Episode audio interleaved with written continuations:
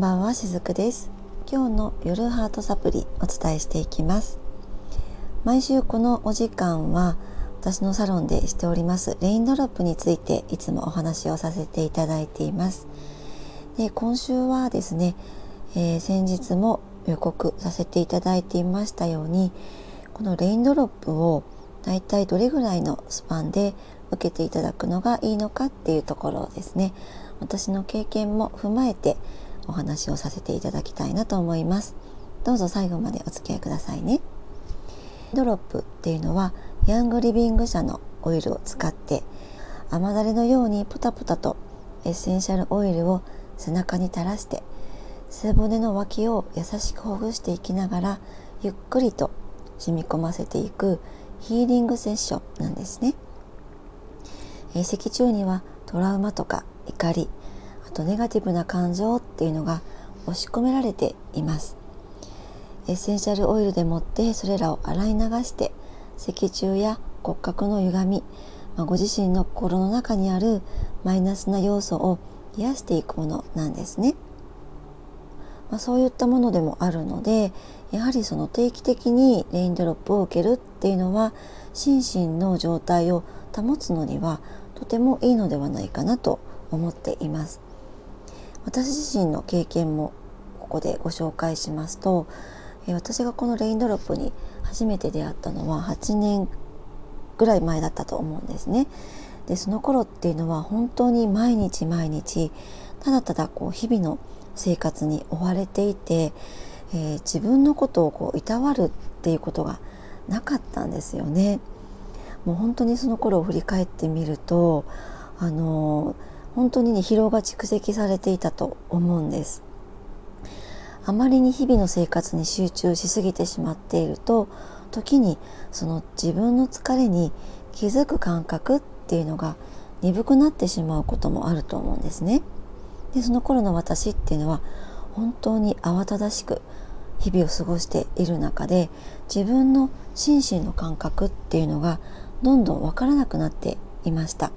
で気づいた時にはもう張り詰めて糸糸が切れそうで。で、えー、そこから回復するには実は何年もそこまでにもかかっていたんですけれども、まあ、レインドロップを受けたことによって、えー、その張り詰めていた糸がピーンと張り詰めていたものが緩む感覚とかあとはもう本当に切れてしまっていた糸がまた戻ってきた再生された、まあ、そんな感覚だったんですね。でそういった感覚も自分の中であったのでその時はだいたい月に1回ぐらいこのレインドロップを受けていましたただですね、まあ、この感覚っていうのも人それぞれなのでえ時には2週間に1回の時がいい、え、時期もあったりします日々の生活がすごく忙しくて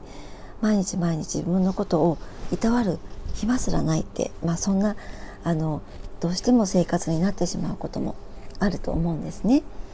でそういった時はやっぱりこういった自然の力を借りて2週間に1回受けていた時期もあったんですけどもだいたいトータルするとこうお肌が生まれ変わるのと同じように私たちの、えー、心身の感覚、魂の感覚も含めてなんですけれどもそこら辺のものがえ生まれ変わっていくタイミングもだいたい月に1回ぐらいの感覚だと思っているんですね。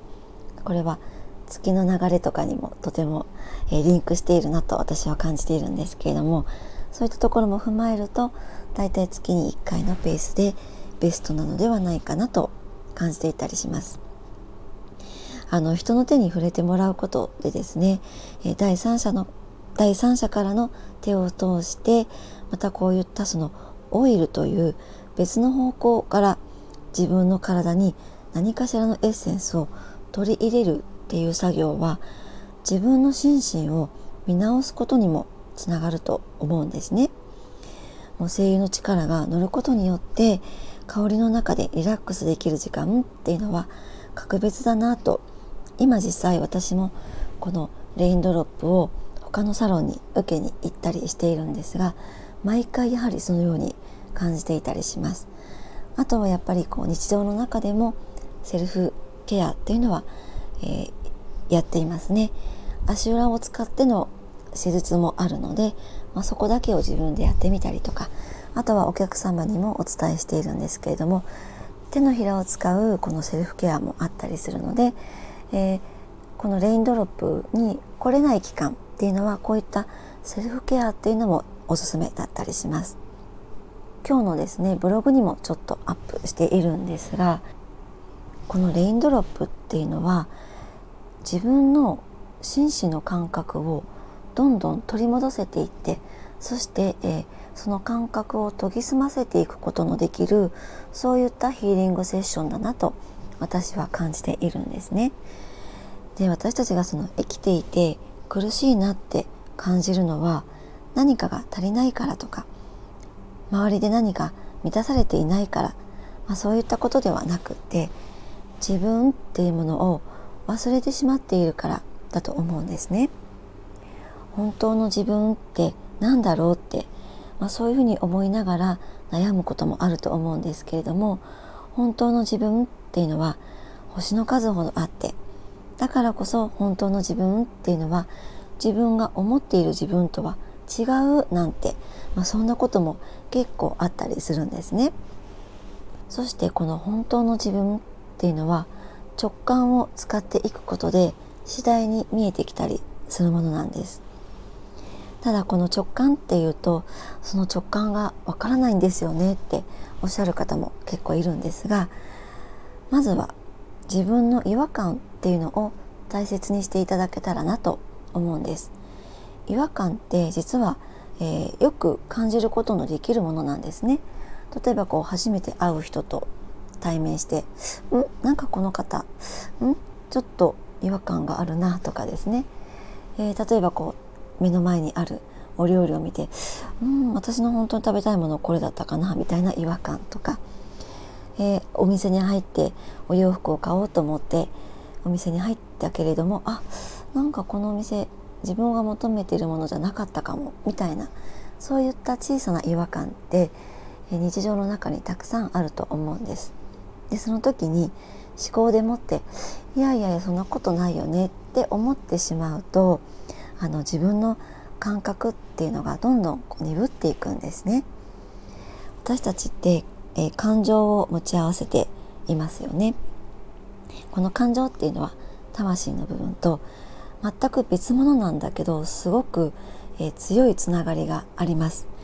っていうのも魂だけの時っていうのは感情を感じることができない存在なんですね。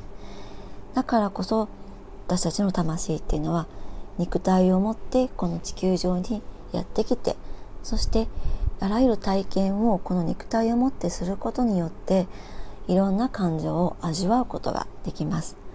そしてその味わう感情と向き合いながら、えー、いろんな自分を見つけていくことによって自分の魂のレベルを上げていくっていうことがみんな魂の目的の一つなんですね。でこの今魂のレベルって私表現しましたけれども決してこれは周りの人と比べるものではなくって自分の中の魂のレベルなんですね。でそれを上げていくことっていうのが、えー、みんなに共通して言える、まあ、今世ここに生まれてきている目的の一つだったりもします。でこの、えー、感情っていうものが感じれなくなる時っていうのは先ほどお話ししましたように何かちょっとした違和感を感じた時に思考を持ってきて頭で考える思考ですね。これを持ってきてそれを払拭しようとしたりこれをコントロールするって言ったりもするんですけれども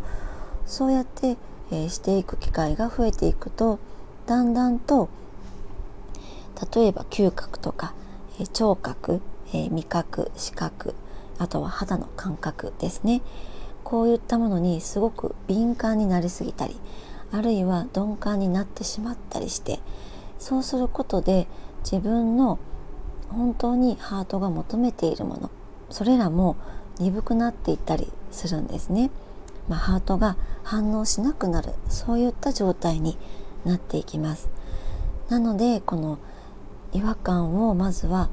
自分が信じてあげてそれを大切にしてあげてそうしていくとえー、自分のねハートがまず喜ぶんですね。あ私あの時の違和感を大切にした。そしてこっちの、えー、道を選んだ。あこれは合っていたね。とかあそうやって自分の感覚を信じてくれたね。ってそういったところにハートっていうのはちゃんと反応してくれるので自分のハートがそういうふうに自分の感覚に反応していってくれるとだんだん周りで、えー、見るもの起こっているものそういったものに